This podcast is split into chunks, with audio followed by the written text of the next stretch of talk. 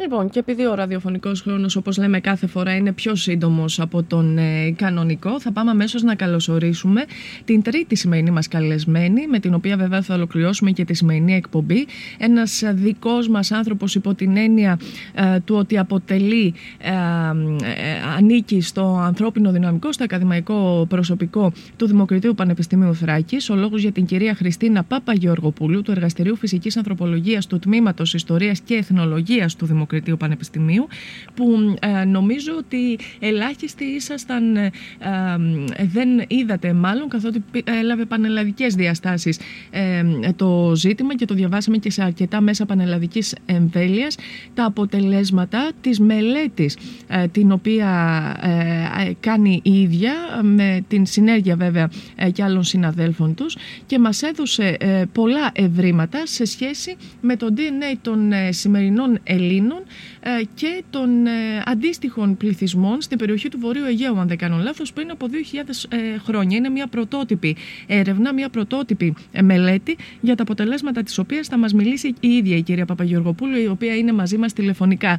Καλή σας ημέρα και καλή εβδομάδα, κυρία Παπαγεωργοπούλου. Καλή σας μέρα, καλή μέρα σε εσάς και τους ακροατές σας και καλή εβδομάδα εύχομαι. Ευχαριστώ πολύ για την πρόσκληση. Εμείς σας ευχαριστούμε. Δεν θα μπορούσαμε άλλωστε να μην δράξουμε αυτή την ευκαιρία, δεδομένου ότι το Δημοκρίτειο για ακόμα μία φορά πρωταγωνιστεί, να το πω έτσι, και στους τίτλους των πανελλαδικών και όχι μόνο μέσων μαζικής ενημέρωσης. Επομένως, είναι το λιγότερο που θα μπορούσαμε να κάνουμε, να μας μιλήσετε για αυτή την εξαιρετική έρευνα που μας πάει πίσω στην εποχή του χαλκού, αν δεν κάνω λάθος, κυρία Παπαγεωργοπούλου. Έχουμε αναλύσει γονιδιώματα, δηλαδή έχουμε μελετήσει το DNA, και γονιδίωμα σημαίνει το σύνολο του DNA, δηλαδή του γενετικού υλικού που βρίσκεται στα κύτταρά μας και που είναι υπεύθυνο φυσικά για τις λειτουργίες του οργανισμού μας, και έχουμε μελετήσει το γονιδίωμα προϊστορικών ανθρώπων που έζησαν στην εποχή του Χαλκού, δηλαδή περίπου 3.000 χρόνια π.Χ., περίπου δηλαδή 5.000 χρόνια πριν από σήμερα, και ήταν οι φορείς του κυκλαδικού, του μινωϊκού και του ελλαδικού πολιτισμού. Μάλιστα. Συγκρίναμε τα γονιδιώματα των προϊστορικών ανθρώπων από τους τρεις διαφορετικούς πολιτισμούς.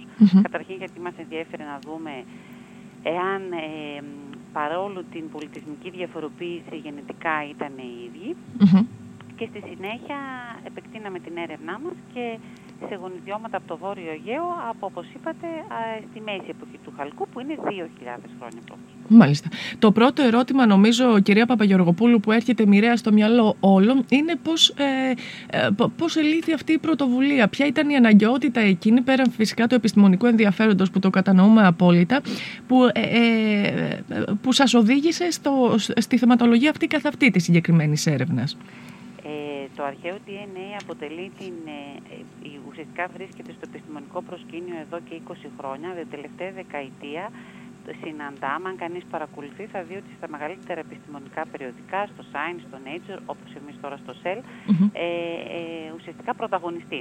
Μάλιστα. Και γιατί πρωταγωνιστεί? Γιατί η τεχνολογική επιστήμη έχει δώσει τη δυνατότητα να μπορέσουμε να μελετήσουμε με απόλυτη ακρίβεια πλέον πληθυσμούς του παρελθόντος. Αυτό αφορά μια πολύ μεγάλη μερίδα επιστημονικών ομάδων, επιστημόνων, οι οποίοι είναι ιστορικοί, αρχαιολόγοι, σύγχρονοι όμως γιατροί και γενετιστές. Δηλαδή είναι το εύρος αυτών, ο αντίκτυπος αυτών των ερευνών, αφορά πάρα πολύ μεγάλο μέρος της επιστημονικής κοινότητας.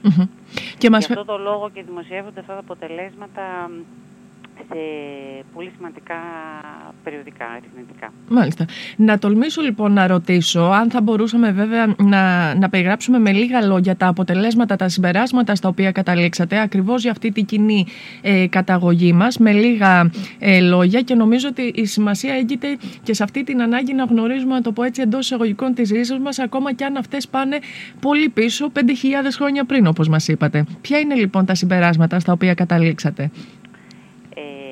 Σχέση με τους πληθυσμούς της πρώιμης εποχής του Χαλκού και τους φορείς αυτούς, δηλαδή ουσιαστικά όταν ξεκίνησε ο κυκλαδικός, ο μιναϊκός και ελλαδικός πολιτισμός, βλέπουμε καταρχήν ότι οι άνθρωποι ήταν οι ίδιοι. Δηλαδή παρόλο την πολιτισμική διαφοροποίηση, γενετικά η καταγωγή τους και το γενετικό υπόβαθρο ήταν το ίδιο. Και ήταν, θα λέγαμε, Ουσιαστικά το μεγαλύτερο τμήμα, για αν μπορώ να το πω έτσι πολύ απλά, το 80% της καταγωγής τους κατά την πρώιμη αυτή φάση της εποχής του χαλκού προέρχεται από τους νεολιθικούς αγρότες, από τους ανθρώπους δηλαδή που προϋπήρχαν στην περιοχή. Δέχτηκαν βέβαια μια πάρα πολύ μικρή γονιδιακή ροή από πληθυσμούς της Ανατολίας, το οποίο περιγράφεται στις αρχαιολογικές θεωρίες και κατά κάποιο τρόπο έτσι δίνουμε και μια σημαντική πληροφορία στους αρχαιολόγους που μελετάνε τον πολιτισμό, τον υλικό πολιτισμό αυτών των ομάδων.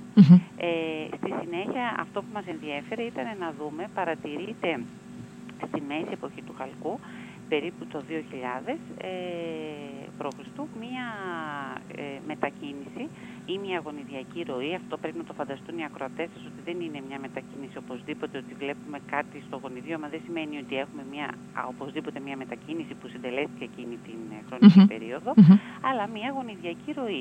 Υπάρχει δηλαδή μια ανταλλαγή γενετικού υλικού από ομάδες, οι οποίες, άλλες πληθυσμικές ομάδες, που βρίσκονται γειτονικά στον ελλαδικό χώρο. Μάλιστα. Αυτή η γονιδιακή ροή φαίνεται ότι ξεκινάει περίπου 6.000 χρόνια πριν στην κεντρική Ευρώπη και είναι πληθυσμοί που έρχονται από τα βόρεια της Μαύρης Θάλασσας. Μάλιστα. Και της Κασπίας Θάλασσας, συνήθως λέμε τις στέπες της Ευρασίας.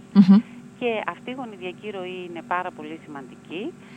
Φαίνεται ότι υπάρχει, συντελείται και αποτελεί έτσι ένα σημαντικό γενετικό κομμάτι, γενετικό υπόβαθρο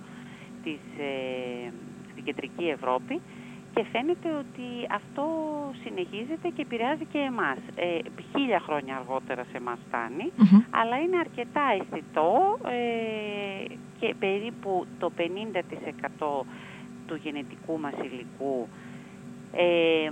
φαίνεται αυτή η διαφοροποίηση στο 50% του γενετικού μας υλικού, έχοντας στο 50% τους προϋπάρχοντες νεολιθικούς αγρότες.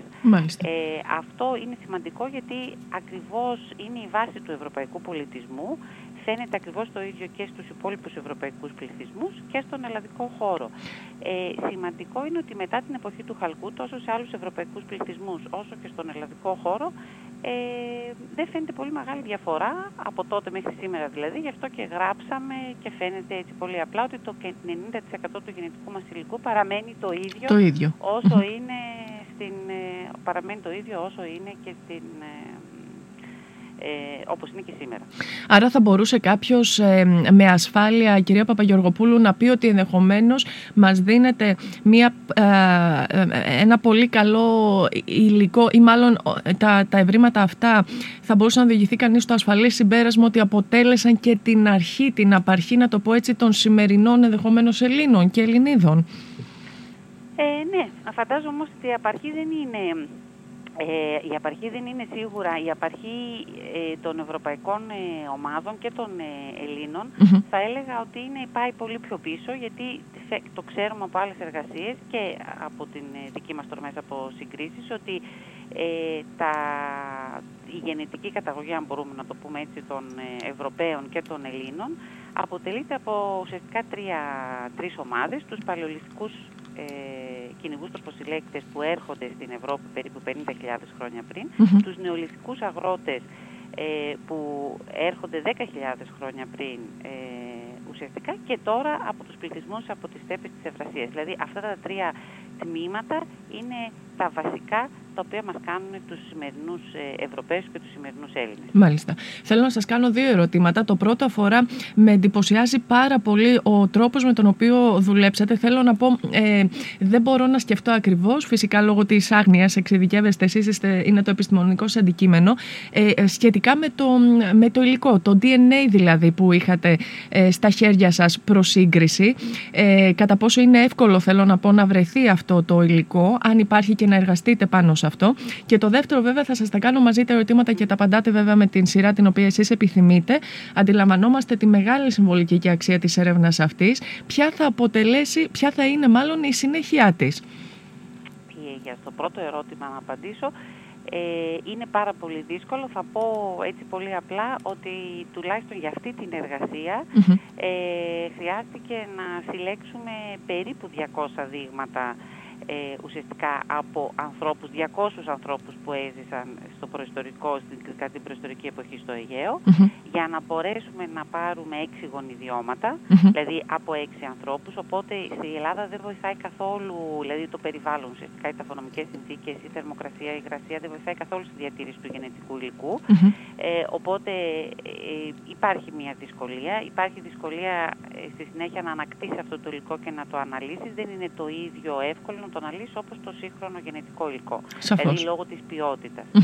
Το είναι ότι είχαμε βγάλει μια εργασία πριν από περίπου 5 χρόνια για τους νεολιθικούς αγρότες, ουσιαστικά την εισαγωγή του νεολιθικού τρόπου ζωής, που είναι η μόνιμη εγκατάσταση εξημέρωση των φυτών και των ζώων, μια από τις σημαντικότερες επαναστάσεις στην εξέλιξη του ανθρώπου και στην ανθρώπινη ιστορία. Μέσα από αυτές τις, θα έλεγα, επίπονες διαδικασίες της συλλογής και της ανάλυσης των δειγμάτων, έχουμε αρκετά γονιδιώματα και με την ουσιαστικά τη βοήθεια της τεχνολογίας και της εξέλιξης, έχουμε αρκετά γονιδιώματα τώρα πλέον που θα μελετήσουμε νεολιθικής εποχής και θα μπορέσουμε να δούμε πολλές λεπτομέρειες του τρόπου ζωής κατά την νεολιθική εποχή και την εποχή του χαλκού μέσα από αυτές τις αναλύσεις του αρχαίου DNA. Μάλιστα. Η μελέτη αυτή καθ' αυτή, κυρία Παπαγεωργοπούλου, μας είπατε ότι έχει δημοσιευτεί σε μεγάλα επιστημονικά βέβαια περιοδικά. Μπορεί κάποιος να την βρει στο σύνολό της? Ναι, είναι ελεύθερη γιατί είναι open access. Πολλές επιστημονικές μελέτες ακολουθούν τα επιστημονικά περιοδικά τη διαδικασία του open access. Πληρώνεται μία συνδρομή στο περιοδικό, ούτως ώστε να είναι ελεύθερη. Επομένως, μπορεί κανείς, άμα πληκτρολογεί στον τίτλο της εργασίας, στο διαδίκτυο, να έχει ελεύθερη πρόσβαση από την ιστοσελίδα του περιοδικού και να την διαβάσει στο σύνολό του. Μάλιστα. Κυρία Παπαγεωργοπούλου, να σας ευχαριστήσουμε πολύ. Πραγματικά νομίζω ότι μας εξητάρει ήδη εμένα τουλάχιστον προσωπικά αυτή η συζήτηση, ούτως ώστε να αναζητήσω ακριβώς και την συνολική μελέτη αυτή καθ' αυτή και βέβαια αναμένοντας και τη συνέχειά της. Νομίζω ότι είναι μια πολύ σημαντική επιτυχία και για το Δημοκρίτειο Πανεπιστήμιο Θράκης, το οποίο συμμετείχε διαμέσου του δικού σας προσώπου στην έρευνα αυτή. Και να ευχηθούμε τα καλύτερα και για τη συνέχεια βέβαια. Σας ευχαριστώ πολύ και εγώ εύχομαι την επιθυμητή. Καλή συνέχεια. Να είστε καλά. Καλή σας ημέρα. Γεια σας. Γεια σας, κύριε Παπαγεωργοπούλου.